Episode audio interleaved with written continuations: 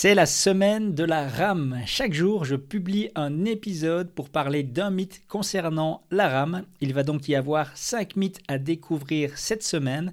Tout ça pour célébrer le lancement de la formation Rame à l'infini d'apprenti surfeur qui sort ce vendredi et qui va te permettre d'apprendre à mieux ramer, d'avancer plus vite en te fatiguant moins et surtout de t'entraîner de la maison Adieu donc au surfeur affalé sur sa planche ou au morse qui bronze au soleil comme j'aime le dire et bonjour surtout au surfeur énergique qui prend vague après vague. La formation sera disponible sur apprentisurfer.com slash ram, mais tu seras bien sûr averti par email si tu es abonné à la newsletter Apprenti Surfer.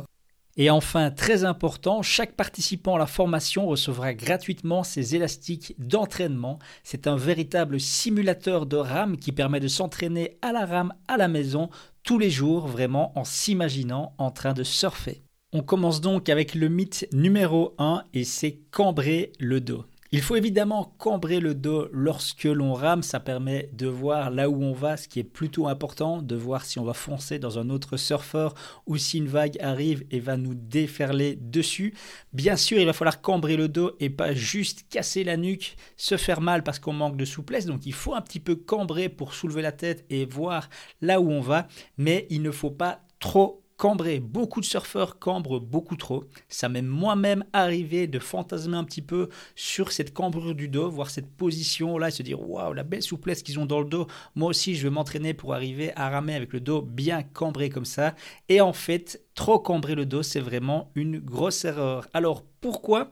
Eh bien, il faut d'abord comprendre que c'est différent suivant les types de planches qu'on utilise. Sur une planche qui est suffisamment grande et suffisamment volumineuse, le surfeur a le corps hors de l'eau. Ça veut dire que moi, si, je me couche sur un longboard par exemple, c'est un longboard qui va être volumineux, je vais me coucher la planche s'enfonce très légèrement dans l'eau, ce qui fait que mon corps reste hors de l'eau, il est vraiment à la surface. Et ça, ça veut dire quoi? Ça veut dire que si je cambre mon dos, Finalement, qu'est-ce que ça va changer? Rien du tout. Je vais juste changer ma position sur cette planche. Ça n'a aucun impact sur la planche en elle-même. Donc vraiment, trop cambré, ça ne va rien m'apporter, au contraire, ça va beaucoup me fatiguer, car cambrer le dos comme ça, ça demande un travail actif de tous les muscles du dos et d'autres, et ça me fatigue, ça m'épuise, ce qui fait que j'aurai moins la pêche en fin de session, et c'est vraiment pas ce qu'on cherche. Donc sur une planche volumineuse, cambrer le dos ne sert à rien du tout, ça va pas pénaliser la glisse, ça va pas pénaliser la rame, on va pas avancer moins vite parce qu'on a le dos cambré, mais on va se fatiguer beaucoup plus. Maintenant, si je prends l'exemple d'une plus petite planche, un shortboard, mais pas spécialement, moi par exemple, j'ai une planche mid-length qui fait 48 litres. Sur cette planche, je coule légèrement, donc euh, j'ai les pieds qui sont dans l'eau. Quand, je quand je me couche sur la planche, elle s'enfonce et j'ai mon corps dans l'eau, pas autant que sur un shortboard si on me regardait d'en dessous, mais clairement, j'ai une partie de mon corps qui est dans l'eau, contrairement à une grande planche je suis vraiment au-dessus de l'eau.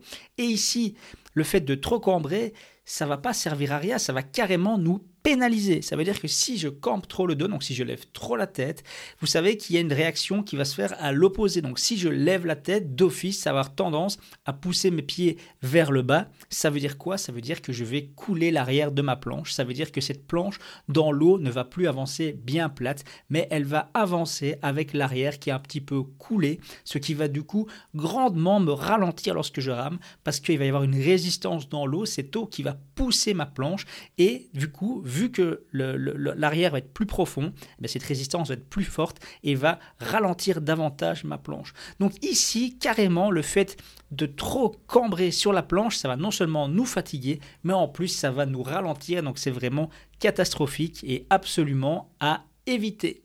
Du coup, c'est quoi une bonne position de rame Eh bien, c'est évidemment donc une position où on lève légèrement la tête, mais pas trop. Pour ça, un bon repère, c'est d'avoir la poitrine sur la planche. Donc, on doit avoir les pectoraux qui sont coucher sur la planche et on va redresser la tête, non pas du coup en cassant la nuque ni le bas du dos, mais en utilisant les premières vertèbres du dos, donc les vertèbres 2 à 4 qui sont finalement juste en dessous de la nuque. Donc c'est vraiment à cet endroit-là que le corps doit un petit peu se courber pour relever la tête.